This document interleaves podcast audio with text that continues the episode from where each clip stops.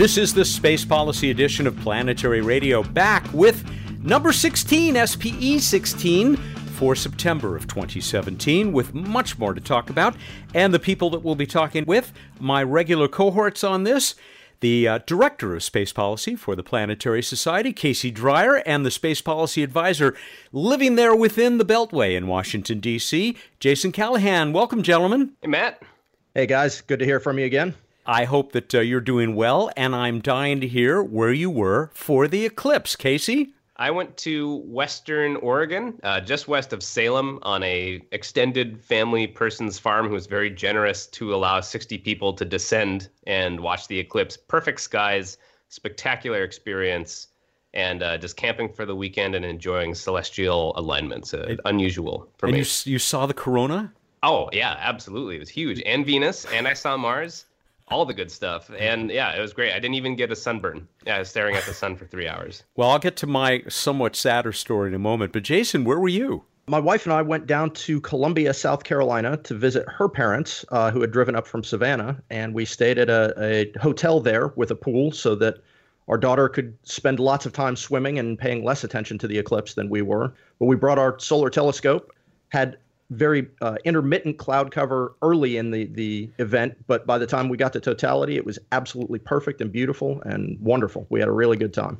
Okay, well, I'm intensely envious because, as you may have heard, I was in Carbondale at Southern Illinois University Carbondale, which put on the show of a lifetime for the Great American Eclipse. But during the five-hour show, one hundred degrees, ninety-plus humidity weather, we had hazy but clear skies up until about twenty minutes before totality, and then this evil cloud moves in. And uh, it broke up just enough what, that we had maybe thirty seconds of totality, saw the diamond ring, never saw the corona, fourteen thousand screaming uh. people who took it pretty well. and, uh, and, and it was fun to lead them. It was an absolute blast. It was a fantastic uh, several days because we did Planetary Radio Live there as well on the, uh, the on Eclipse Eve. But um, yeah, totality could have been better from S I U Carbondale. Well, Matt, you know what this means. Oh, you'll you'll have I to should. go down to Antarctica to catch the the solar eclipse coming up in the next couple of years. I was thinking of going back to uh, the Atacama in Chile, where there are no clouds ever. yeah, uh, go to the place where where things don't live. Yes, uh, right, exactly. The and humans have to carry a can of oxygen, which I actually did down there. Well, I congratulate you guys on your great experience. Let's uh, talk about uh, what else is happening in space policy. I mean, and, and this is going to be a quick review up front, uh, just of, of where we stand in terms of the twenty eighteen budget for NASA, and uh, maybe any news, uh, any updates that you've heard about uh, who might be running the agency before too long. And I should say that we're recording this a few days earlier than we normally do, so who knows what may happen uh, by the time we post this show. Well, fortunately, this will be a quick discussion because the big budget news is that there is no budget news, really, mm-hmm. since the last time we spoke. We haven't seen any sort of compromise budget come out from the House or the Senate for NASA's twenty eighteen uh, budget cycle. We are barreling towards the end of this fiscal year. I think Congress comes back in early September. They will have twelve legislative days to decide uh, how to fund the government and also to raise the debt ceiling and to extend the Children's Health Insurance Program and a variety of other uh, fiscal cliffs, let's call them. So I believe NASA funding will be relatively low on that priority scale. Uh, but no news there. We have heard rumors about a NASA administrator, uh, Jim Bridenstine. Those are as yet unconfirmed because we haven't had a formal nomination. Uh, we also have a, a, a deputy name floating around, but we'll we'll talk about them when we have an actual formal commitment from this administration, which, as you said, could come tomorrow, could come next year. Who knows? So we're we're following that rather closely. And that's just our quick review right there. Jim Bridenstine, remind us, by the way, Republican congressman from where? Oklahoma. Okay. And and somebody who has followed space pretty closely, right? Yeah, he he is actually, he's on the House Science Committee, uh, on the Space Subcommittee, and he has released a, a variety of actual uh, interesting space policy legislation Uh, called the American Space Renaissance Act. Uh, it was meant to be more of a statement than an actual piece of legislation that was going to pass. You can look that up online. Uh, he's very interested in in incorporating kind of a commercial uh, data into weather forecasting and Earth observation and a variety of other things. Hasn't touched as much on the science stuff, but that's why we talked to his office uh, to always encourage the great science part of NASA exploration, uh, which actually is kind of what we're going to be talking about today. And on to that main course for today's uh, Space Policy Edition. Just a little preview, we're going to start with a, a bit of a discussion about Cassini as we rapidly approach the grand finale of that mission. More about that in a moment. And then on to our truly main course topic, and that's talking about this uh, report that has just been issued about the place of uh, really big missions, so-called flagship missions uh, with NASA, and uh, a special conversation that we're going to bring you that Jason Callahan uh, had with uh, the co-chair of the uh, group that developed that report. Before we do that, a reminder. We hope you're considering, I mean, we've been asking you about this every time we've done the Space Policy Edition, maybe it's really time now, if you haven't done it already, to become a member of the Planetary Society and stand behind the great work that uh, Casey and Jason do and uh, all of our other colleagues at the Planetary Society. Also, no small thing, help uh, enable us to uh, bring you this show on a monthly basis, and the weekly Planetary Radio for that matter. Uh, please consider becoming a member. It's uh, inexpensive and uh, has a reach that will go far beyond your normal grasp. You can do it at planetary.org slash membership. Gentlemen? Always good to emphasize that the Planetary Society literally depends on individual small donors, our members, to to live as an organization. Uh, we live and die by our membership, and that gives us this independence and flexibility to pursue and represent you in Washington, D C, to pursue space science and exploration. We don't have major corporate uh, money that really directs where we go. The vast majority of our funding comes from individuals, and the vast majority of that funding comes from small donations through your membership. So planetary.org slash membership really does make a difference, every single one. At four bucks a month is what it starts at. That's cents a day. So it's it's it's a really valuable investment that you make, and we really use that to the maximum extent that we can. And, and I would say, Jason, you hear this all the time, the Planetary Society really punches above its weight in terms of the actual organizational yearly budget that we have. We way overrepresent that because we're such an efficient, focused organization. Casey, actually, we we see evidence of that all the time here in D C. Our colleague Matt Renninger and I spend a lot of time on the Hill and talking to people at relevant agencies and in the scientific community. And uh, uh, we've reached a point where actually people reach out to us to help them with uh, with issues that they they think we can we can aid them with. I don't see that happening a whole lot with with other groups. It's it's sort of a unique capability that we have, and it's all made possible by the donations of our members. And that's just the space advocacy side of what we do. Of course, we advocate, but we also create and we educate. And uh, then we have, uh, guys, I forget which one of you realized this, but it's our own flagship mission, and that's LightSail.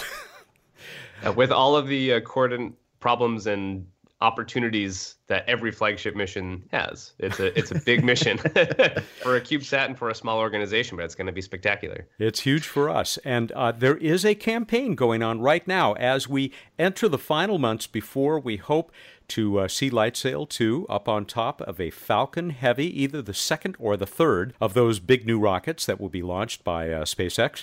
We are looking for help to uh, make sure that we reach that in the kind of shape that we want LightSail to be in and that we're ready here on the ground to monitor that mission. There is a campaign underway right now, planetary.org slash LightSail. And uh, at the moment, there is a fifty thousand dollars match from a very generous member, uh, so that uh, any dollars that you send our way will be matched uh, out of that uh, member's uh, largesse.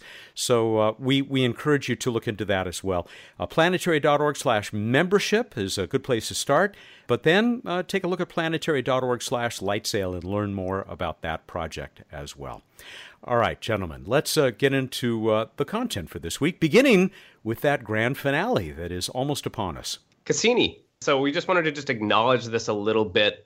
I'm preparing a, a, an event here in the Northwest. We're doing a wake for the Cassini spacecraft. It's going to be a lot of fun. It, it'll be a little sad, but as most wakes are, we'll, we'll celebrate the highlights of this amazing mission. Got me to thinking a little bit about these types of missions. Cassini is a quintessential example of a flagship science mission. It is over a three billion dollars cost, I think, adjusted for inflation. It's about three point five billion dollars that NASA spent on it. It had a major contribution from the European Space Agency and the Huygens probe, which landed on Titan, of course, back in two thousand five. But I did a little digging for a future article coming out in the next uh, planetary report, and I found that the very, you can kind of trace the Cassini mission back to a joint working group. And, you know, every spacecraft, I feel like, begins with some sort of joint working group or committee meeting. It was in nineteen eighty-two, hmm. right after the survival crisis of planetary science. I believe we've talked about that before. This is at about the lowest level of funding for planetary exploration the U S has ever gone through.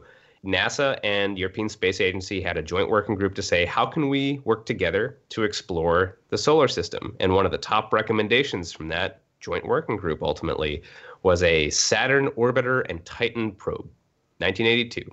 From there, it was just a short hop, skip, and a jump fifteen years to get a mission on the rocket sitting in, in, in uh, Cape Canaveral in nineteen ninety-seven. I also will post in the show notes, I found, some, you know, it took a lot of work to get from that original group to actually making a spacecraft to to funding it, of course. And we we found a phase, what's called a phase A study, kind of a, an, a very in-depth study that was done by NASA, released in nineteen eighty-eight, which basically outlined the mission that we saw. And then from the eighty-eight, it took, of course, nine more years to actually build the thing. And then from the launch, it was seven years just to get to Saturn in two thousand four. And we had thirteen brilliant years at Saturn, really understanding the dynamics of that insanely complex and beautiful planet.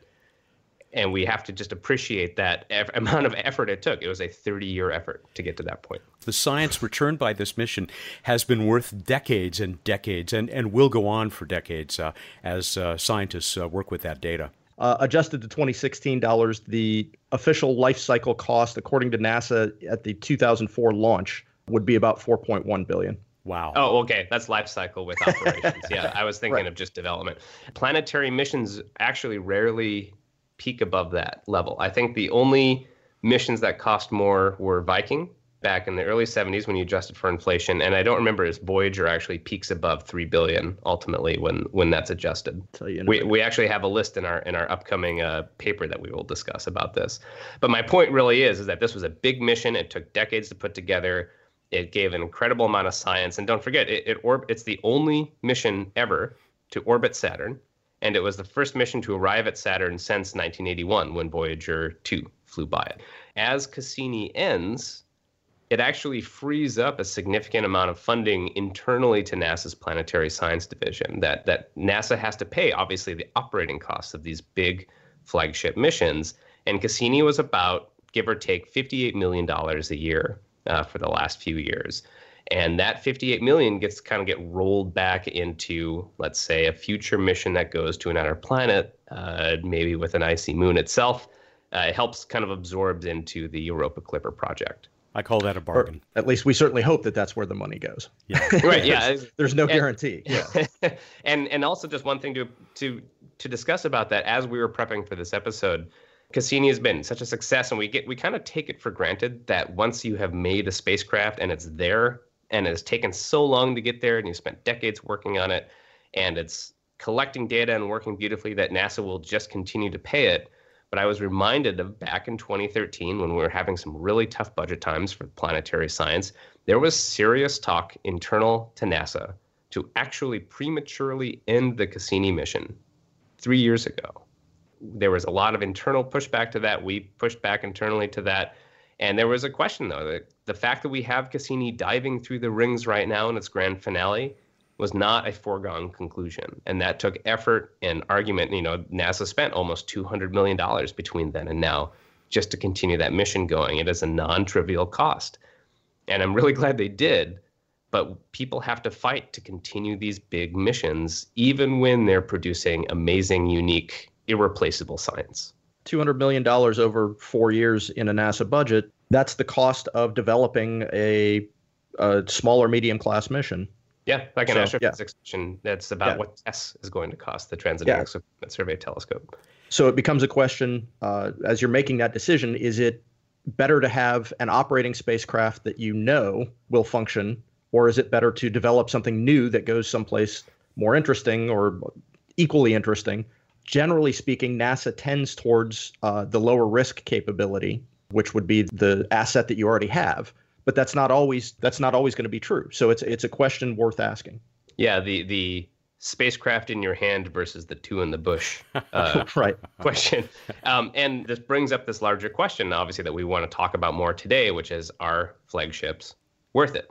Before we go into that, I do, I do want to mention, some people may be thinking, when are we going to go back to Saturn? Or or how, if if we will, we being, let's say, humans. NASA really, I think at this point, is the only space agency that has the technical capability to go that far. Uh, we have no clear pathway. I think the the only opportunities are that the next time that NASA is going to be competing with their mid-class, their mid-sized planetary exploration mission. It's called New Frontiers. Juno is a New Frontiers mission. OSIRIS-REx is a New Frontiers mission. New Horizons was a New Frontiers mission. They're cost capped at roughly a billion dollars, including the the launch capability.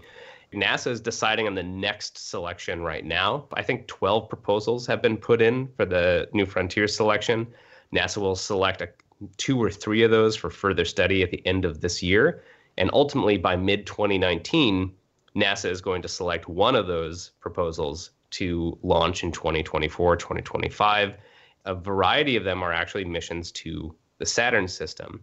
Uh, Sprite would actually take a probe into the Saturn into Saturn's atmosphere, kind of like Galileo had.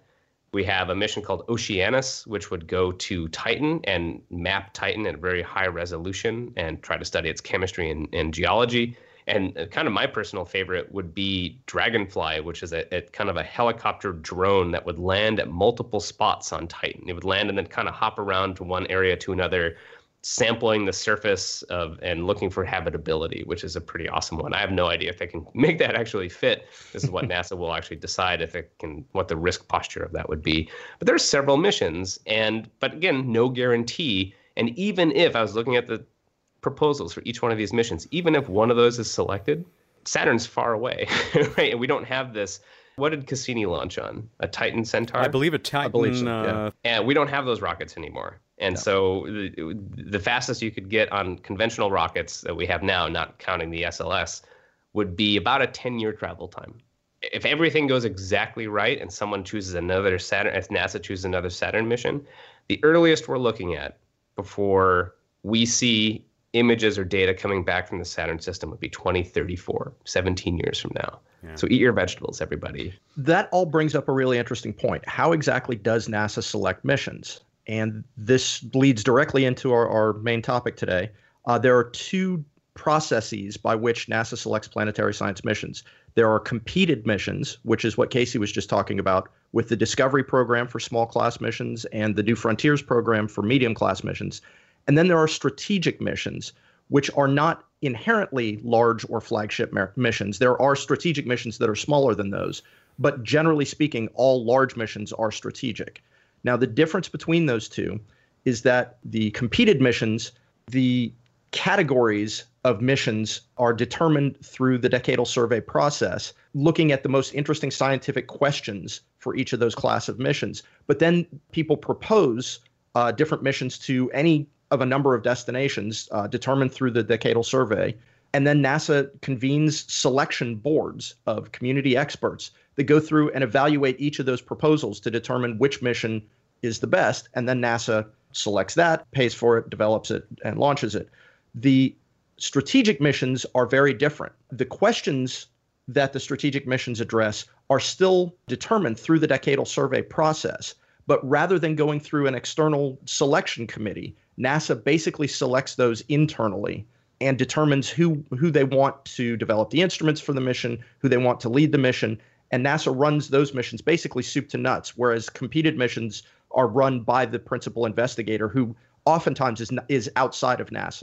They assign a mission to a, a NASA center as opposed to a person re- being right. for responsibility for it. Absolutely. What we're talking about today are strategic missions, and specifically the large strategic missions. NASA defines those these days as basically anything over a billion dollars or a billion and a half dollars. We'll get into that more in my interview, but uh, generally speaking at NASA, that's how you define a large flagship class mission. They don't like to use the term flagship anymore, uh, that, and we'll talk about the history of that in a minute, but uh, they now refer to them as large strategic missions. And I personally like flagship. I think we should call them flagship. I think too. It sounds cool. Absolutely. Uh, but I, I think that's really interesting, too, that you, you bring up this, the difference in competing. And, and you mentioned multiple classes in the planetary science line, but in of the four NASA science divisions, astrophysics, earth science, planetary science, and heliophysics, they all have kind of a mix of competed and strategic missions and or directed missions, center-led missions. Well, why don't we just introduce this paper first and why we're talking about this. It's called Powering Science, NASA's Large Strategic Science Missions. This is a, a product of the National Academies, Space Science, uh, Space Studies Board. Uh, this just actually was released in late August. So this is a brand new report looking at the value of these big strategic missions. So actually, Jason, do you want to give a little bit of a background about why we have this report and, and where it's coming from before we really go into the details of it with, uh, with our guest? Being a historian, I have to go all the way back. Uh, let's just talk very quickly about uh, the Space At Studies the, in the Board. Beginning. Right, yes. yes. There was nothing. There was a large bang. Um, no, so uh, the Space Studies Board uh, is a standing board of the National Academy of Sciences, Engineering, and Medicine. This dates all the way back to the nineteen fifties, specifically the International Geophysical Year in nineteen fifty. I think it was fifty-seven, fifty-eight. Yeah. Literally everything in space comes back to International Geophysical I G Y, Year. I G Y, yeah. Yes, yeah. Uh, at the time, it was called the Space Science Board. The National Academies is a non-governmental organization of scientific experts that was actually established uh, by Abraham Lincoln. So it's it's got a very long storied history. For many years, the research arm of the National Academies was the uh, National Research Council. That was recently disbanded and those functions absorbed into the rest of the, the National Academies. But the Space Studies Board is a standing board within that structure.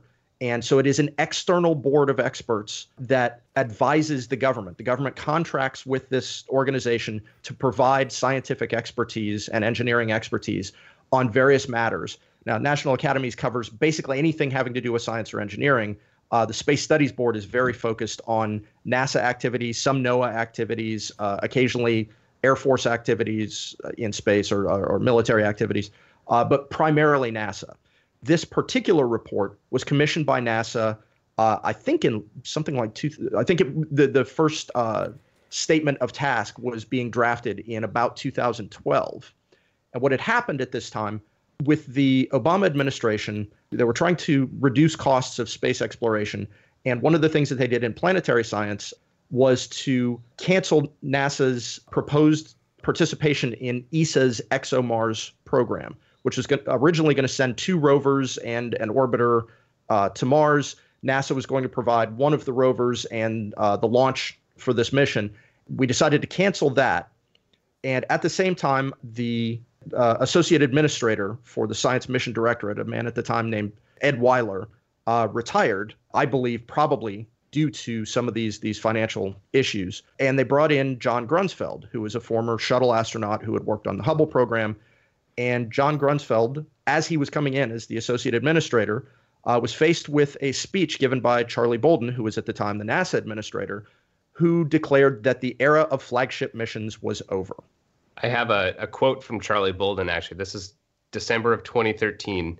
He walked into a meeting of the NASA Advisory Committee of the Science Subcommittee and said, we, we have to stop thinking about flagship missions. The budget does not support that. That caused big ripples in the community at that point, because uh, let's just let's list a few flagship missions.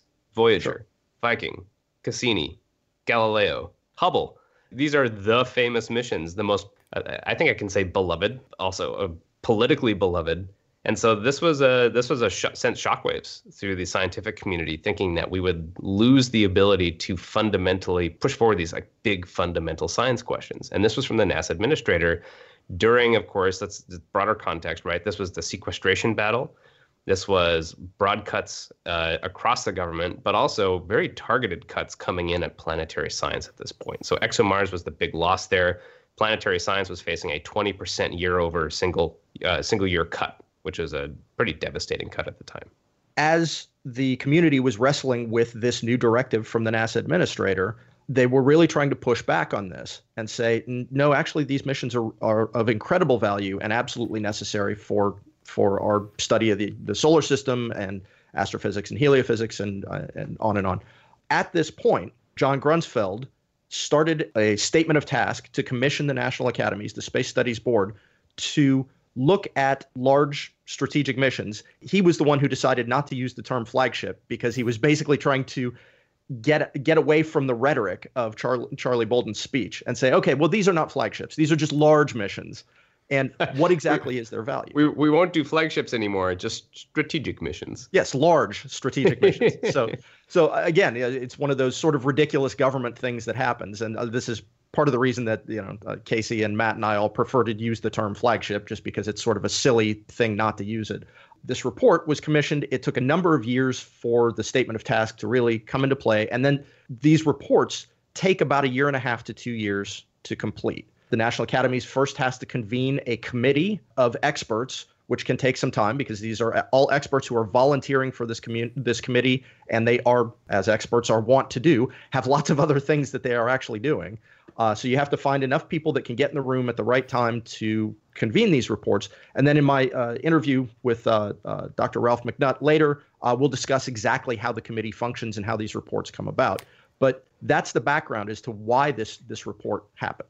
And in both of these groups that you've talked about, the Space Studies Board and the group brought together to assemble this report, very, very distinguished people, many of them either involved with a variety of missions, including flagship missions, or certainly might be expected to be involved in future flagship missions. Yeah, so that's that's actually an interesting issue that you run across in the Space Studies Board quite frequently and uh, all of their committee reports. The National Academies has a very strong process for resolving conflicts of interest. You know, they're they're very committed to having an objective opinion on matters of science. But the problem is that, particularly in space science, you're talking about fields that are very, very small. So the number of experts that you have to consult, it's not a large pool of people to draw from. So trying to find somebody who is absolutely not involved in whatever the issue is that you're studying is really difficult. Right. So we have a group of space scientists, almost all who have served at some point on a flagship science mission. And I guarantee you, if a scientist has not been on a flagship mission, they have wanted to be on a flagship mission. Because, I mean, they I mean, they have large teams, and but they, they have beautiful data that come back. And so that was kind of interesting reading this report. And spoiler alert, this report is pretty pro-flagship missions. They, they, they, they're very supportive of them. From reading it, I don't detect any serious consideration that they would not be worth it. Can you get an objective view of that from the scientific community that depends on it? Probably not. But at the same time, if you're asking the scientific community, is this worth doing? That's who you want answering your question, right? You don't want just some random schmoes answering this question. Right. But as a taxpayer, I really approve of this, this process, right? I think if a scientific field is dependent on taxpayer money, They, re- I think it's very healthy for them to go th- go through the activity every now and again of justifying why it is and how it is that they spend the money. I like this report because it makes the community think about why exactly they're doing the things that they've always done. As I say, I think that's a really healthy process. And Jason, this is a, a field, this area of uh, space policy is something that you followed very closely, and it's something that the that this uh, group talks about in the report and in the recommendations that you'll be talking about with Ralph McNutt. I guess you are one of the world's foremost experts on trying to track down how big projects like this, and smaller ones as well, uh, tend to increase in cost, and uh, how well or how poorly we do at tracking those increases.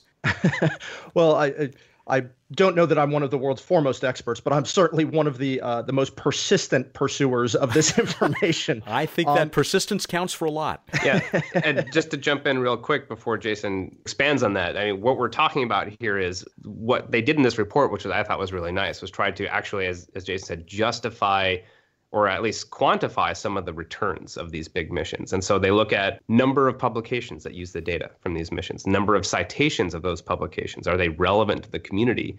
Uh, how many scientists are trained on these missions, and what do they go on to do?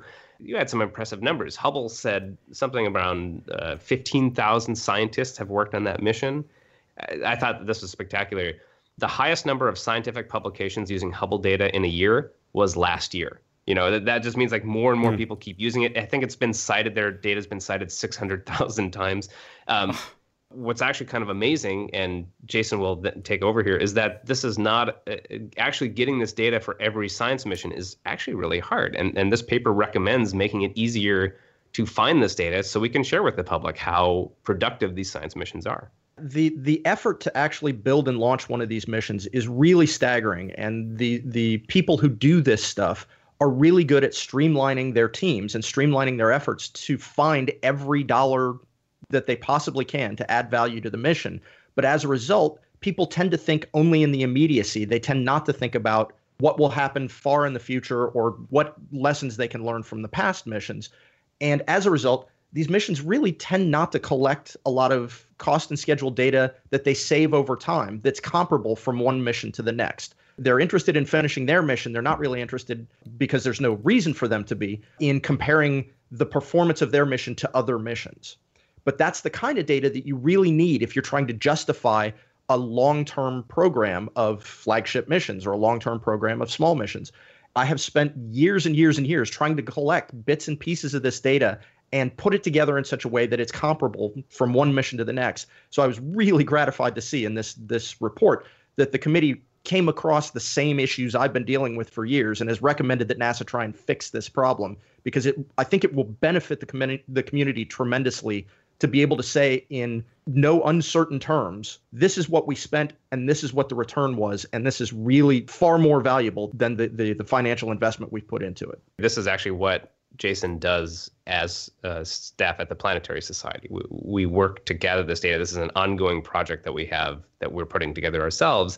And it'd be great if NASA could help us. Um, before we go into this interview, I actually want to address two points, kind of broad points, and we'll let Ralph kind of really go into the paper itself, which I think is really interesting, um, and really has some really good budget data, really good quantifying data, and just kind of arguments for large missions. But let's talk about kind of the usual arguments against them. Why, why are people hesitant to pursue? I mean, we're talking about these flagship missions. You look at Voyager and you say, oh, of course we should have done that mission, right? Like, we went to four planets and now we're in interstellar space. But we had to argue for it. Or Curiosity is a good example. Curiosity went over budget by almost a billion dollars. Can you quantify? Is that worth it? If the scientific argument is so clear, why do we have to keep arguing these? Or what, what is the hesitation from the budget side or from the government side or, or, or, or whatnot? When you're talking about flagship missions and the history of flagship missions, uh, it's been very rare in NASA's experience that a flagship mission has come in on cost and on schedule. When you're talking about missions that are that expensive, going over budget has far more consequences than a small mission, a Discovery class mission going over budget. A Discovery class mission goes over budget, it's probably, you know, if it goes fifteen percent over budget, we're talking about tens of millions of dollars. If a flagship mission goes over budget by fifteen percent, we, we're, as you said, you know, with Curiosity, we were talking about a billion dollars or sometimes more. You know, Hubble, Uh, all in all, was an eight or ten billion dollar flagship. eleven, that was amazing to me. Eleven point eight billion dollars in terms of all of the upgrades to Hubble over the years. No oh, operations, just development. Uh, that was in this paper. But does that include the shuttle launches as well? That that they did not include the cost of That's shuttle true. launches, because there's no real agreed way to quantify how much those cost. But uh, eleven point eight. It was the the most expensive science mission of all time, is Hubble. Right. So as we were talking about just a few minutes ago about Cassini and the fact that, you know, the past four years, it's cost two hundred million dollars in operating costs. Well, if you go a billion dollars over budget on one of these missions, that has serious ramifications for the rest of your, your community's flight missions and research and development and technology development. So there's a huge risk with these missions. And NASA has gotten much better at being able to predict the cost and the schedule and work really hard to reduce the scope of the mission so that you're able to get eighty-five or ninety percent of the, the science that you would originally proposed, but you can do that for half the budget that you had originally proposed. So rather than a, a four and a half billion dollar mission, you're you're sending a two billion dollar mission and getting ninety percent of the science return. So these are the kinds of trade-offs that NASA's really worked hard to be able to predict better so that you don't have these huge cost and schedule overruns. but it's only been in the past six or eight years that a lot of these processes have been implemented. So we haven't really seen the proof that these processes are capable of keeping cost and schedule milestones in check on these large missions. And people are still really hesitant to spend that money, knowing that there is a risk that they'll have to spend a whole lot more or cancel that mission and, you know, just lose all of that sunk cost, because it has huge ramifications on the rest of the community. When you say people, we're particularly we're talking about the actual uh, civil servants who work at the Office of Management and Budget, which approve not only new projects for NASA uh, within the you know White House executive branch area, but they they control the flow of money to these projects, and they they're basically the, the government bookkeepers. And so if they are skeptical about flagship missions that tend to go over budget, it's very hard for NASA to get approval from them to pursue new ones. And I think that was one of the big roadblocks a few years ago uh, when we were really looking at end of a lot of new, particularly planetary missions. And let's talk about maybe the most nefarious recent example of this, which was the James Webb Space Telescope, which was originally kind of sold as, and this paper actually makes an interesting case about NASA needs to be very careful about making promises about budgets before you actually have a formal process of formulation to determine what the actual cost of a mission would be. But James Webb was sold as about a billion dollar mission. Yep. And of course it was way over that. And we're at a roughly an eight billion dollar mission now. It kind of ate the budget for the astrophysics program. As you were saying, the implications are by so much growth, there's an opportunity cost of other missions to pursue. And you've seen that in astrophysics. They've been working on James Webb since the early two thousands. They have had very few new missions, and the new missions that they've had have been very small, very targeted, very specific small class missions because they literally just can't afford anything else. Yeah, that's absolutely right. I think the new start for James Webb was at a billion dollars. It was confirmed, which meant that it went from formulation to development at, I think, five point four billion. And I think the launch date was, uh, was it twenty fourteen, twenty fifteen, somewhere in there? Yeah, and, not, it's earlier. Yeah, yeah. Would have been launched by now. Then, very late in the development process, they found that they were woefully under underfunded, massively over budget, and were, there was no way that they were going to meet their launch date. So they had to re-baseline this project, which is a process that required uh, congressional approval, and they had to do lots of studies, and and it added another three billion dollars to the project, and added several years to the development time. And the and House was that, yeah. yeah, the House was so pissed off about it, they tried to cancel the entire mission. Yeah, because it's a huge cost. And as you just pointed out, it was decimating the rest of the astrophysics field. Now, astrophysics is very different than planetary science in that these huge missions that they launch, like Hubble and J W S T, can be used by a large swath of the community. You don't have the internecine battles that you have in planetary science. If you spend four billion dollars to go to, to Saturn, that means that people who want to study Jupiter are just left out of that mission. With Hubble or with J W S T, you can use those to look at whatever objects you want to look at. So the, the community doesn't doesn't have that that same tension. But at the same time, it means that you know, with Hubble, you're using uh, visible light spectrum. With J W S T, you're using infrared.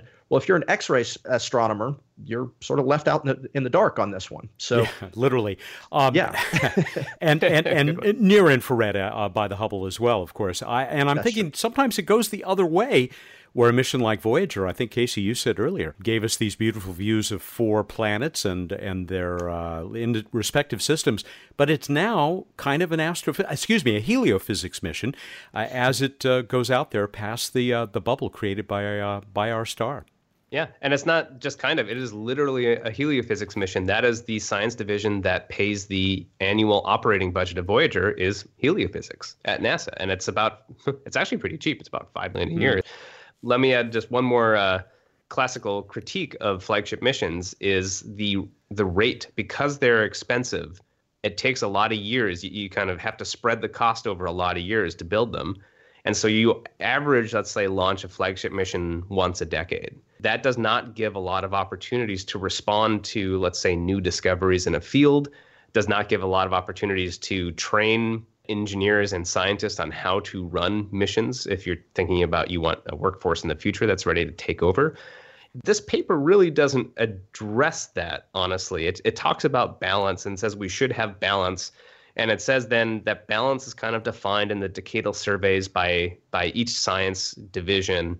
But fundamentally, it doesn't critique, I think, flagships for that reason maybe as much as they should be, because it really is a trade-off. And Jason, we've talked about this before. Uh, uh, science missions will pay for scientists, their salaries. You know, a lot of scientists are either paid part-time by a university or they're completely dependent on contract research grants. Missions themselves will pay a sum or all of their salaries and their research money. And you can have hundreds of scientists on a flagship mission compared to a small mission, which is maybe dozens of scientists. But at the same time, you don't have training to actually operationally run new missions. And that's a real trade-off. And I think that's why you do, that is the, one of the real practical values of, of small missions is that you're launching, ideally you're supposed to launch a, a discovery mission in planetary science every two years. We haven't had that cadence in two decades. You commit to something like Mars twenty twenty, that mission began in twenty thirteen, it'll launch in twenty twenty, it'll arrive in twenty twenty-one.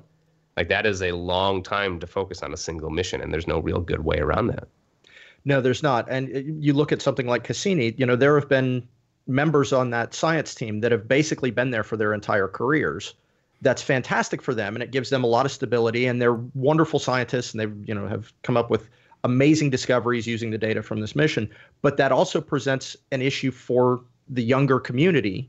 And NASA has been working to to address that in these long term missions uh, to find ways to to rotate in younger people and give give more op more career opportunities within these long missions. But it's a serious consideration. Well, you know who might have something to say about this?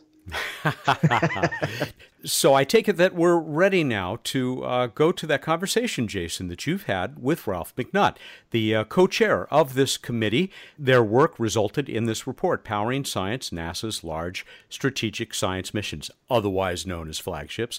I just want to mention one thing that I found really touching and, and very appropriate, that they, the committee dedicated this report to the great Neil Garrels, the astrophysicist uh, from uh, Goddard Space Flight Center, ran the Swift mission, uh, was helping to shepherd the James Webb Space Telescope toward space, and passed away very untimely uh, earlier this year. And so I, I thought that was a very appropriate move on their part.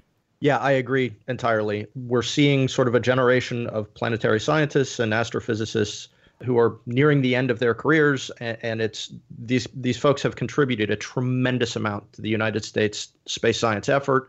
I agree with you. I'm very happy that they they mentioned that in this report, and I think we should honor these people in any way that we can. Today, I will be talking with Doctor Ralph McNutt, who is a researcher at the Johns Hopkins University Applied Physics Laboratory.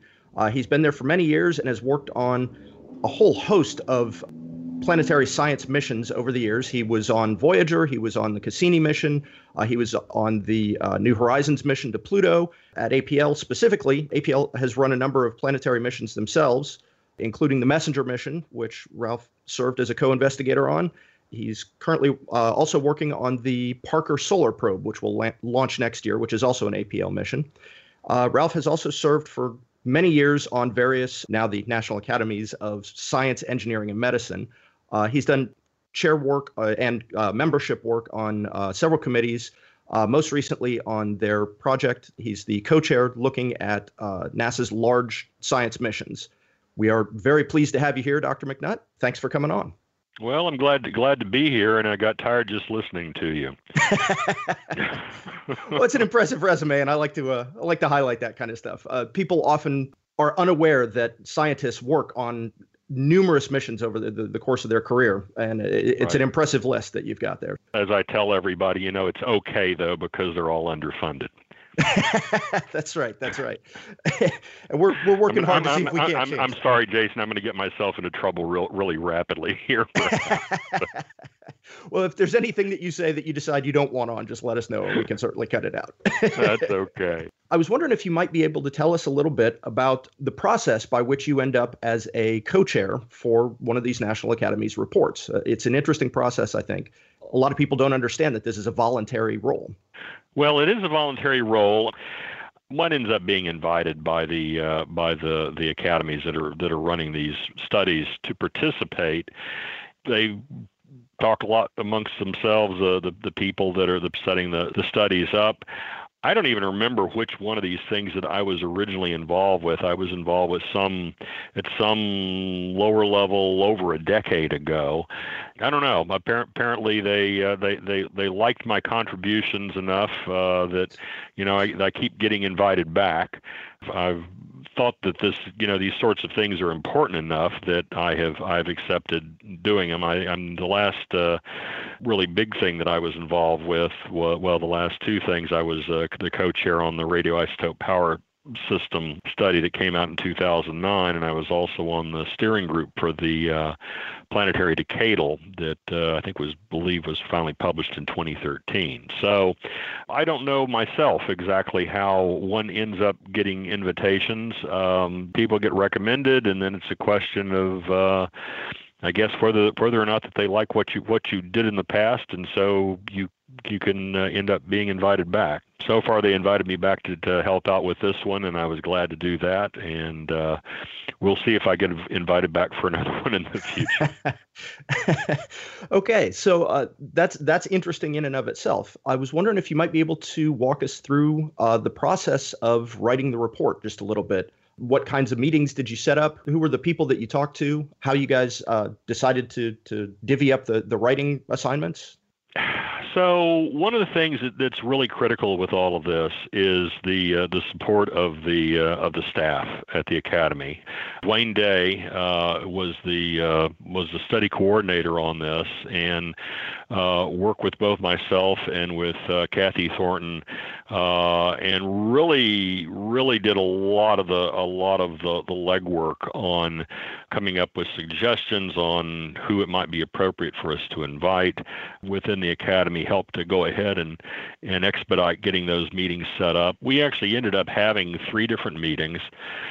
So all of this sort of got started. I think the initial inquiries were about in April of last year. We, in April of twenty sixteen, so uh, the first actual meeting we had was the fifth and the sixth of October in twenty sixteen. That was in uh, in Washington. Uh, we talked to the new NASA Associate Administrator for the Science Mission Directorate. That's Thomas Zurbuchen. I think Thomas had been on the job for about two days when that uh, uh, we had asked to have a chance to to talk with him, and uh, he was extremely helpful. Uh, we also talked with all four of the uh, division directors. We talked with the uh, former A A, John Grunsfeld, who was actually the person at NASA that actually asked the academies to do this study. And uh, we also talked to some of the current and, and former congressional staff. The second meeting we had was on the fifth and the sixth, sixth of fifth through the seventh of December. That was out in Irvine, California, at the Beckman Center, one of the Academy's uh, uh, facilities. Uh, we talked with former chairs of decadal surveys. We talked with principal investigators for large and small miss missions, and we also talked with experts on cost estimation, because this was a this was a big piece of this study as well. And then we had a third meeting on the fifteenth to the seventeenth of February. That was in Washington, and that was really mostly writing. Uh, writing, uh, following up with NASA sponsors for revised input. Uh, one of the things that we had done was to ask to get actually quite a bit of costing and scheduling information for uh, missions that were that had been accomplished by the Science Mission Directorate over the last several years, uh, as well as getting a good snapshot of what was going on currently. And uh, Uh, Doctor Zurbuchen and his staff uh, really pulled out all the stops uh, in terms of in terms of helping with that, and it was a it was really a huge help, and it was also a huge effort, because a lot of what actually ends up getting done within the Science Mission Directorate really is done within the divisions. And I think one of the things that we recognize in the in the course of doing this study is that there's some, I would call them perhaps interesting sociological differences between how that the how that the divisions operate, and and really that's rooted in in uh, in what the, what that the science is,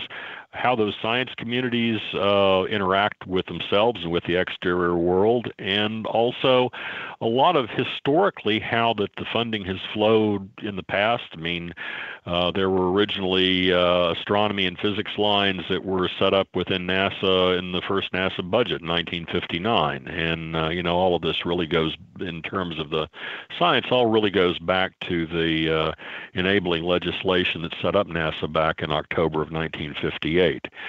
So we really tried to do um, a great deal of due diligence in looking through all of this, and uh, tried to try to talk to a, a really a wide variety of people. We were trying to really get input from all the various stakeholders uh, who have various points of view on on uh, on things. Perhaps in some cases because of the the fact that these are people that are actually running the divisions, people from the outside, like I say, uh, former congressional staff, um, you know, were very not knowledgeable about the NASA budget. We really tried to take a very broad brush approach to all of this. Yeah, I certainly know from my own research that trying to find uh, budgetary and scheduling numbers for particularly historic NASA projects is is really an interesting exercise. And uh, I give you guys a lot of credit for having been able to work with NASA as closely as you were to get some of that data. And I know that that uh, actually comes out as one of the recommendations, and we'll we'll get to that in a little bit. Right, uh, right. One of the things that I found really interesting about this particular report, it's trying to compare, as you as you mentioned, the, the differences between the various uh, science mission directorates uh, and the divisions within S M D, the science mission directorate right. at NASA. It's really sort of an apples to oranges comparison very often. So trying to figure out how to talk about this in a meaningful way, I thought was really interesting. And I was wondering if you, you know, just from the very basic definition of a large mission at NASA, I was wondering if you might be able to elaborate a bit on some of the issues you guys ran into with that. Well, actually, it was even it was even worse than what you described. Uh, you know, this real this really was at the heart of the at the heart of the charge that we had we had been given. You know, within the statement of tasks that we had, in particular, uh, I think that the, the statement said they asked, "What are the general principles that S M D could use to trade off within a limited budget between development and operation of large strategic missions and the cadence and our cost caps of medium-sized and small P I-led mission lines?" Okay, sounds like Like a really, really simple question, right. But as you know, there are there are apples and oranges comparisons, and uh, sometimes we were not quite sure whether we were dealing with apples and oranges or kumquats and pomegranates. Um, it's uh, what NASA does is. is really complicated. The, and the, the science is out there uh, right on the cutting edge, as it should be. Uh, the technology for doing these missions is right out there on the cutting edge, as it should be. It's complicated. This was all framed in terms of, terms of large strategic missions. And talking with Doctor Grunsfeld, uh, part of the, the motivation for this, you know, quite frankly, was uh, the overruns that had been incurred by the James Webb Space Telescope as it was as it was being developed. And there had been some concerns apparently that had been expressed within the agency about whether it was really appropriate to keep doing large missions, because uh, if they overran a little bit in terms of percentage, it was it was a it was a great deal of money, because these things cost a lot to begin with. So, as you say, one of the things that we were trying to trying to figure out to start with was, well, okay, within the individual divisions, exactly what does one mean, you know, by a large mission? I mean, sometimes these things have been called flagship missions in the past. That has that's a term that has had some uh, bad connotations that has been has been linked with it, um, and so the sort of the sort of the nomenclature nomenclature that had been running running within NASA was this idea of Of, a, of defining a large strategic mission. We were trying to kind of figure out what exactly that that meant. Um, one of the things that we concluded, you know, early on was that you can have strategic missions, that is, a mission that needs to be done within the context of the decadal surveys from the different divisions. Just because a mission's strategic, it typically it means it's a it's a mission that is directed uh, to to one of the one of the NASA centers or a de facto center. Not all strategic missions are are necessarily large, but all the large missions really are strategic. So that was that was I think one of the one of the important points. Uh, then it's a question of kind of looking at the looking at the costs that are that are associated with these, and certainly, if one looks back at what things have cost, the really large missions have had the, the largest ones have tended to be over in, in the within the astrophysics division, and this is just really sort of the nature of the beast. I mean, one of the things that that Professor or Doctor Zurbuchen was very helpful about doing was providing a, a figure which is reproduced in the report that looks at thirty-one large strategic science missions across fifty-seven years, and those numbers are directly from NASA. And this is one of the things that that had actually been put together for uh, an earlier Academies report. And it's rather interesting. I mean, if you look back, uh, this is going, I think the figure there goes back to nineteen seventy-six and runs out through the through the early twenty twenties. In F Y fifteen dollars, there's about it's about seventy billion dollars, which is a, a lot of money. And again, this is this is normalized to F Y fifteen dollars. There's thirty-one missions that are involved with that. It turns out the mo- in, in those corrected numbers, the most expensive mission that's been flown has been Hubble, and Hubble came in at, at a little over eleven billion dollars in those in those numbers. And of course, that's and counting because we've still got uh, you know operations going on with Hubble, but. For almost all these missions, the the majority of the cost really are getting the things up through commissioning right after the launch. It turns out the other things that was sort of interesting was the under this sort of uh, sort of rubric, the most expensive mission that the um, that the Planetary Science Division has has flown in that same area is still the Viking missions. That came in at a little under seven billion dollars. Okay, and and and again in F Y in F Y fifteen adjusted dollars. Uh, the Terra mission and the Earth Sciences Division was a leader at about two billion dollars, and uh, the Magnetospheric Multiscale mission within heliophysics is the largest mission to date that has been flown within heliophysics, and it's just it's just over one billion dollars. Solar Probe, uh, or the Parker Solar Probe, that's as you'd mentioned earlier, which I've got a, a, an instrument on. Um, and our launch window opens on the thirty-first of July of next year, and the number for that's a little over one point five billion dollars. But the interesting thing is that if, if one actually looks at, uh, for example, what's considered a large mission uh, within planetary, it's over two billion dollars, whereas if you look at heliophysics or if you look at, at Earth sciences, it's something over one billion dollars. So there are these there there actually are these differences. It's not like that you can say what's a uh, you know what's a really big mission, uh, large strategic mission within the, the the science mission directorate. It's something that you end up you know really having to talk about. Well, which one of the divisions is this is this within? What some of the functionality is, and what are some of the what are some of the issues? Like everything else, it's a bit complicated.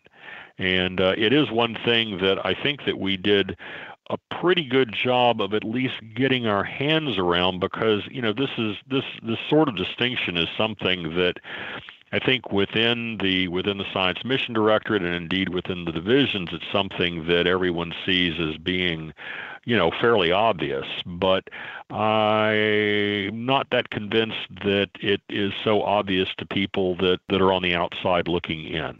So hopefully one of the things that we've been able to do in the report is to uh, provide a little bit more uh, by way of definition and by way of these examples uh, as to what some of these inherent differences are. And again, they trace back to the kinds of science that are being done and uh, simply what it takes to, to be able to do those, and, and indeed how the uh, Uh, the science community is structured that's making use of these missions to be able to push our knowledge base forward. That's absolutely uh, a tremendous value I think this report provides. I'm very happy to see it. I think this will be a very useful tool for NASA going forward in trying to promote some of these missions on the Hill and at O M B. So I think this is, this was really a valuable service.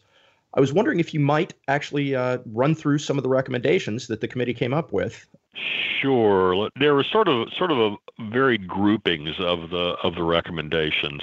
Uh, one of the things that I think we came down pretty pretty hard on is the idea that uh, one of the things that you need to you need to keep in mind is that we were kind of asked originally, is there sort of some general principles that you know that that NASA can apply to to figuring out how to how to deal deal with missions. And I think that the thing that, that we all ended up feeling very strongly about is that this is something that really is within the purview of the various decadal surveys, which of course are, are done division by division. They don't all happen at once. They're staggered in time.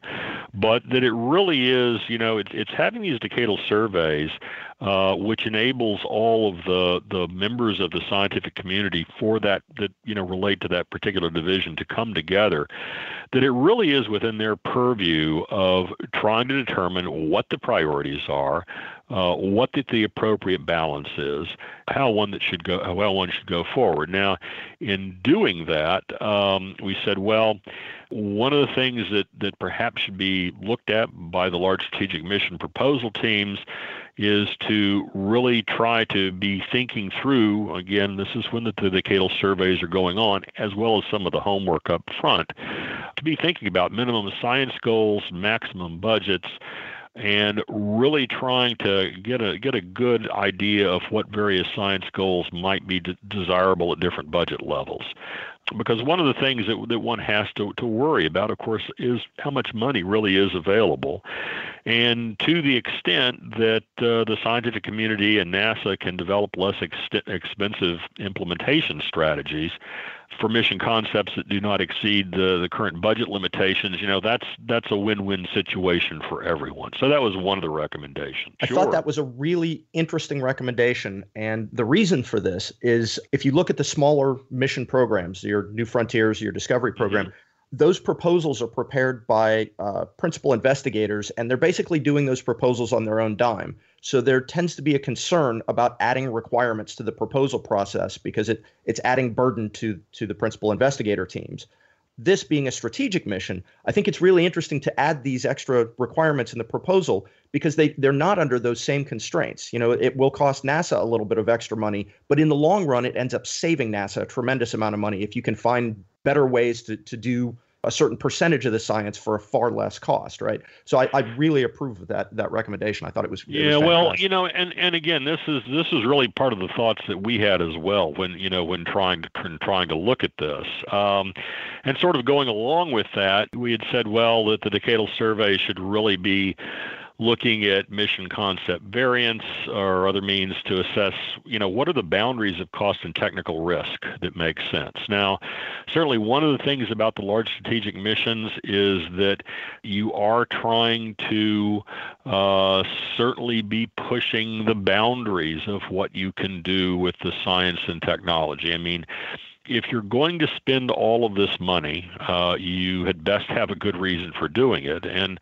and there are certain things that, that are out there that the decadals, for example, have have identified as being important, where you really can't do the you really can't do the science. You really can't do the implementation any other way. It's it's inherently going to be expensive because it's going to be big. I mean, if you look at the if you look at Hubble, if you look at Chandra, if you look at Curiosity, uh, if you look at Terra, Aqua, and, and Ara within the Earth sciences, if you look at Magnetospheric Multiscale, if you look at, at the Parker Solar Probe, I mean, these are all things that were judged by the science community as really being at the top of the game of what one needed to do scientifically uh, in order to do the measurements that were needed to really move things forward. you need big sensors. You need to be able to go to places like with Parker Solar Probe where they're not easy to get to with it within the outer corona of the sun. And so these are not going to be cheap things to do. I mean, that's just sort of the that's just sort of the, the, the nature of all of it.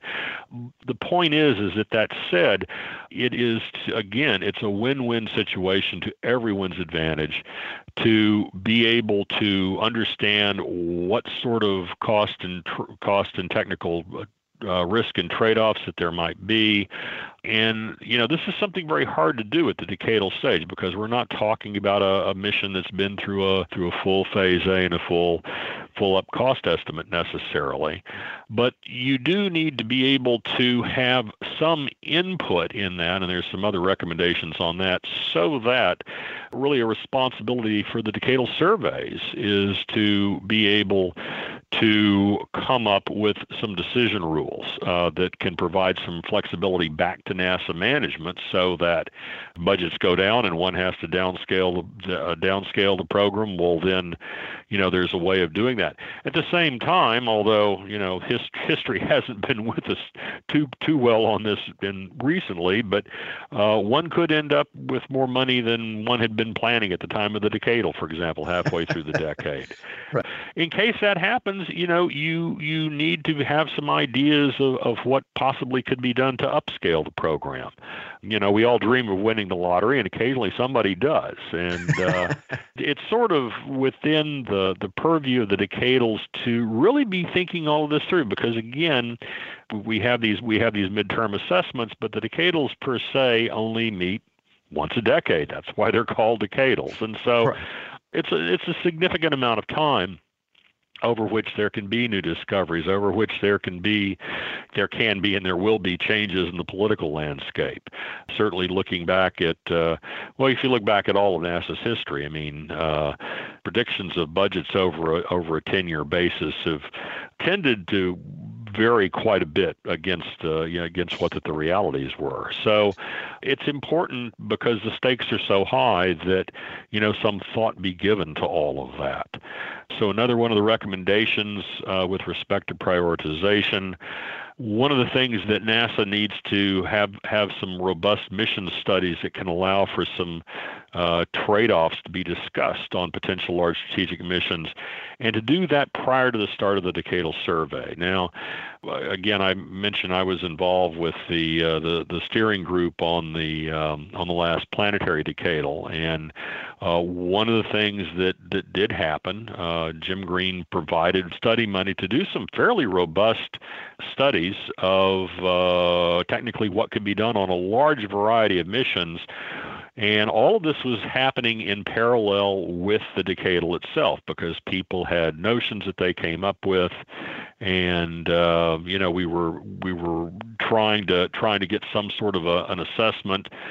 And at the same time, uh, the Aerospace Corporation had been, uh, again on, on Planetary, had been under contract to actually to the Academies, and Steve Squires had a, and the Academies had a, had a Steve, of course, was the was the chair, had a large role in in really looking at a variety of, of organizations that could do uh, some cost modeling. Uh, Aerospace came up with something that uh, they call the CATE process, which is not not really meant to be a, a cost estimate so much as trying to look at what they call the cost, CATE stands for cost and technical evaluation, uh, to at least be able to intercompare on some roughly similar footing the, the, the various missions and concepts within the um, the division that, that are being considered.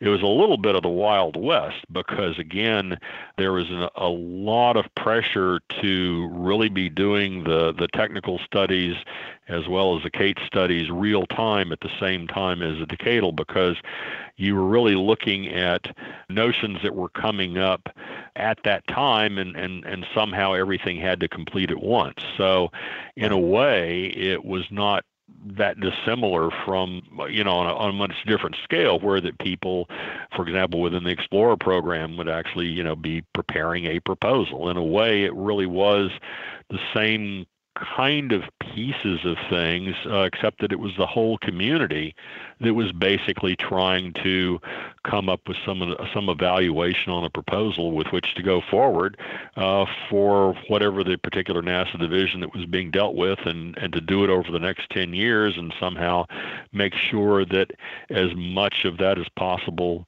could actually happen. And, of course, uh, we've got the midterm uh, assessments that go on to, to take a look and see how well we do. And uh, we've got the past decadals now for all the divisions. And so uh, a lot of this continues to be a learning process as well.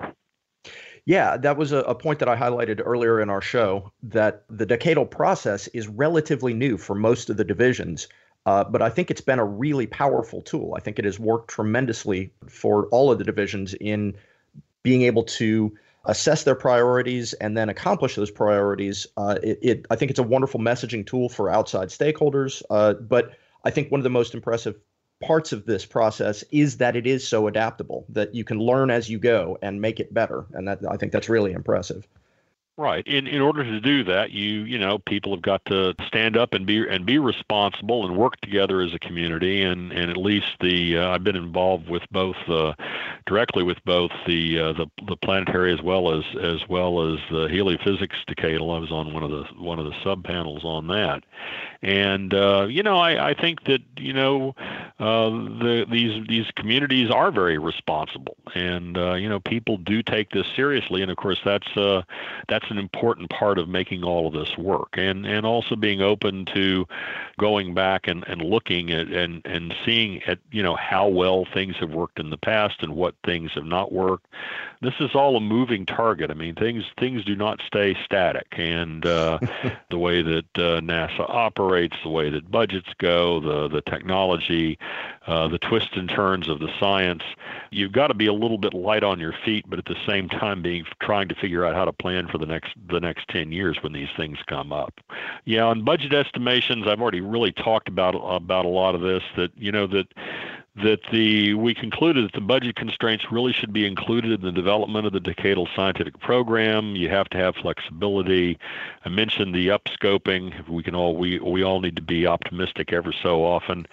uh, And then also that the, you know, that this is not an ironclad thing. I mean, the other side of this is uh, that you're using this kind of information to inform uh, what should go into the decadal surveys, but not to narrowly restrict what's going in, because future projections of available budgets are future projections, and those can those can go one way or the other.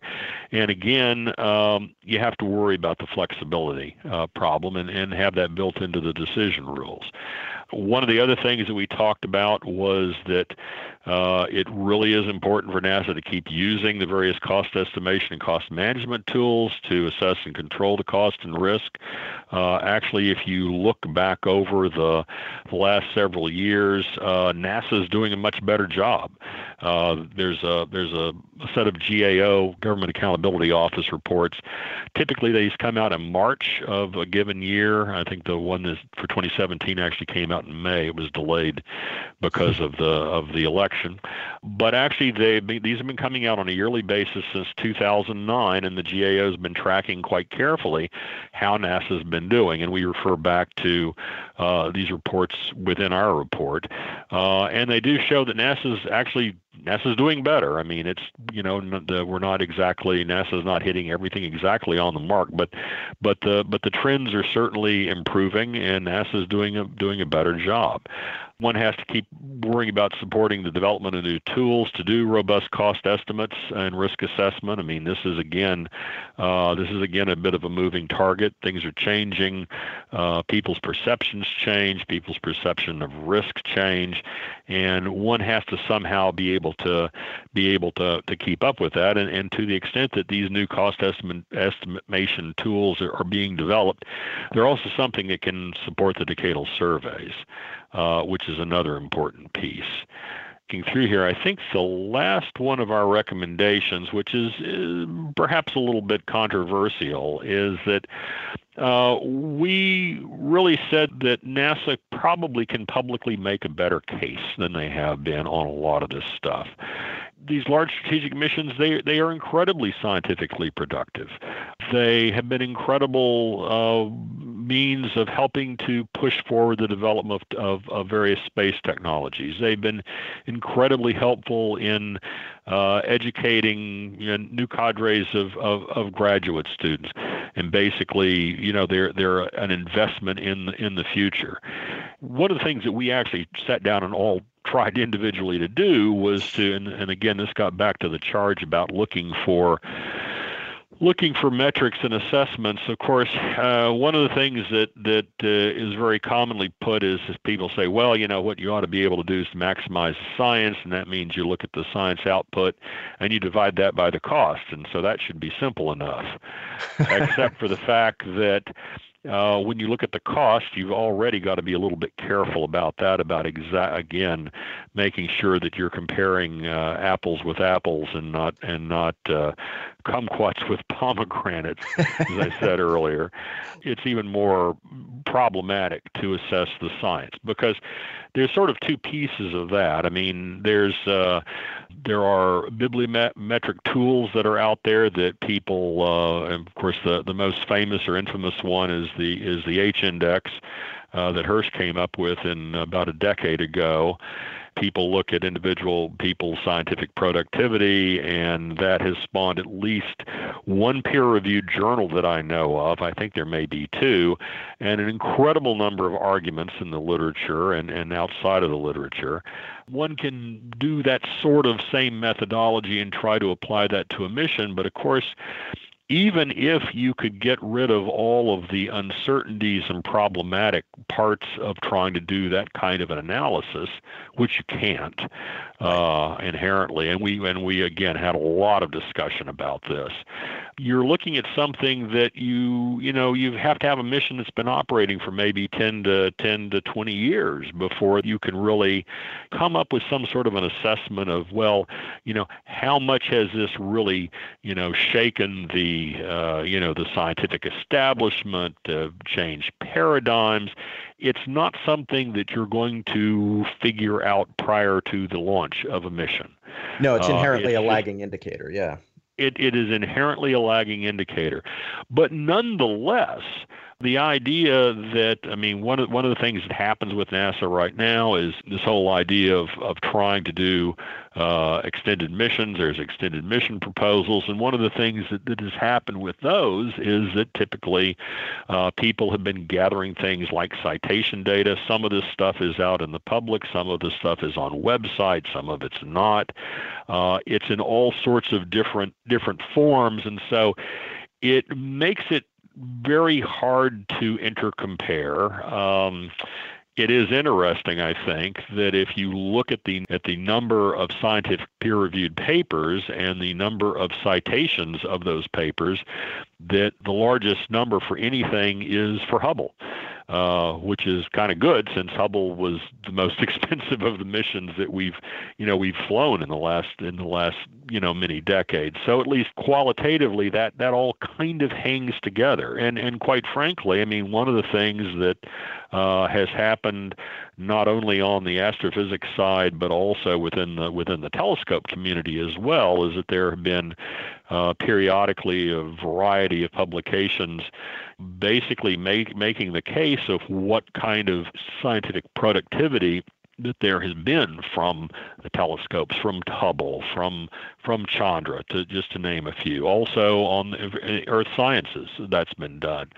Not so much in planetary and in heliophysics. Um, I think part of that has to do with uh, with how that the budgets are structured, but nonetheless, these are you know these are kinds of metrics that NASA, certainly via the extended mission proposals, uh, could start asking people for in a common format. And it would be a little bit of an experiment in, in doing all of this because people, again, people see the way that the, the scientific stories and the scientific productivity unfold are, are different, but there's at least interest by some of the stakeholders out there, uh, and typically the ones that control the money. Uh, so they're, they're, they're important as a result, uh, that, you know, at least having this information available along with as many footnotes notes as you want to on the data, uh, we thought would not be a bad thing. It would be an experiment to run, but uh, we thought that it would be be a worthwhile one to run. Uh, trying to backfill data of that nature is really hard to do, but uh, certainly in going forward, this is something that, you know, at least one could think about trying to do across the entire Science Mission Directorate. But you know, it's effort, and, and if somebody's going to be paid to do that and, and paid to do that coordination, and it, it's not that not totally that trivial, uh, well, right. Then there's something else that's not going to be done. Again, it's a recommendation. Uh, it's it's back to NASA management, and uh, you know they're going to have to decide uh, within NASA whether that it would be uh, be worthwhile doing or not. It was certainly our thought that transparency is good, and being able to to get out in front and you know really try to let people know, uh, the American taxpayer, uh, try to let the American taxpayer know what they're getting for their money. And I think it was interesting looking across the various divisions that perceptions are different, and uh, by being able to at least try to you know trying to do that uh, in some sort of a unified fashion, it might actually be uh, it might actually be helpful you know with within NASA as well. Uh, the, the the various division directors might have a, and the various division uh, personnel might have a, a better feel for kind of where they fit in the grand scheme of things, or have better ideas of of how to uh, how to. to better characterize what that they're doing, then and, and to do a better job. And doing a better job is in explaining what we do to the public, I think is is not a bad thing. As a historian, researcher, and analyst, I am all in favor of collecting more data. So I totally agree with that recommendation. You, the, the, the, the, cav, the caveat is you do have to be careful, and the footnotes do matter. Yes, absolutely. That is absolutely the case. Well, Doctor McNutt, I really appreciate your time. Uh, unfortunately, I think this lively conversation has uh, uh, taken up all of our time. Just want to tell you, I really appreciated the the work that you guys did on this report. I think it's a tremendous report. It's very interesting reading. I highly recommend that our, our, our listeners jump online, and we'll link to it on our website. And uh, I hope everybody's able to check it out. And thank you well, so much for again for your time. I really appreciate it. Well, well, thank you for having me. And again, uh, hopefully, uh, ho- hopefully we've been able to make a make a solid contribution. I, I think we have, but we'll see. It always takes time to kind of see how these things cascade through the system. Absolutely. Thank you so much. You bet. Jason Callahan, Space Policy Advisor to the Planetary Society, in his uh, conversation with Ralph McNutt, the uh, co-chair of the Committee on Large Strategic NASA Science Missions, Science Value and Role in a Balanced Portfolio. That's the official name that uh, of the committee that uh, delivered this uh, report just a few weeks ago. Uh, the report is called Powering Science, NASA's Large Strategic Science Missions, and we will put up a link to that report, including the summary. Uh, it's one hundred thirty-three pages, but the summary is uh, much uh, much easier going, uh, easy on the eyes, and has all of the recommendations that uh, Ralph and Jason were just talking about. We will put that up on the show page that you can reach from planetary dot org slash radio. Gentlemen, any closing thoughts? Jason, that great interview. This is one of those areas where, you know, we have to just respect that reports, even if they're read by a relatively small number of people, are still important. And I think, you know, why we do these things and why we have the Space Studies Board and, and the National Academies is that it does represent a summation of thinking by a large segment of the community that goes through a very formalized process. So we, you and I have put out reports ourselves. This was a lot of work to put this together, and I, I really interesting insights coming out of this. So just glad to see this type of reports coming out from the community and from NASA. And I would just like to highlight that this report is indicative of a process, a very hard-won process from within the scientific community. It's taken them fifty years to get to the point where they can come together, have these discussions internally, make all the sausage, and then come out with a very unified voice. That's a very powerful tool when you're talking to policymakers, when you're talking to people on the Hill, talking to people at NASA. If you can point to a single report that has the backing of the entire scientific community and says, this is this is what we believe, that's a really powerful tool. And I suppose the topper of all of those is, and, and it's a ringing endorsement of uh, decadal surveys uh, out of this report, as as you pointed out during, uh, and Ralph McNutt pointed out during your conversation.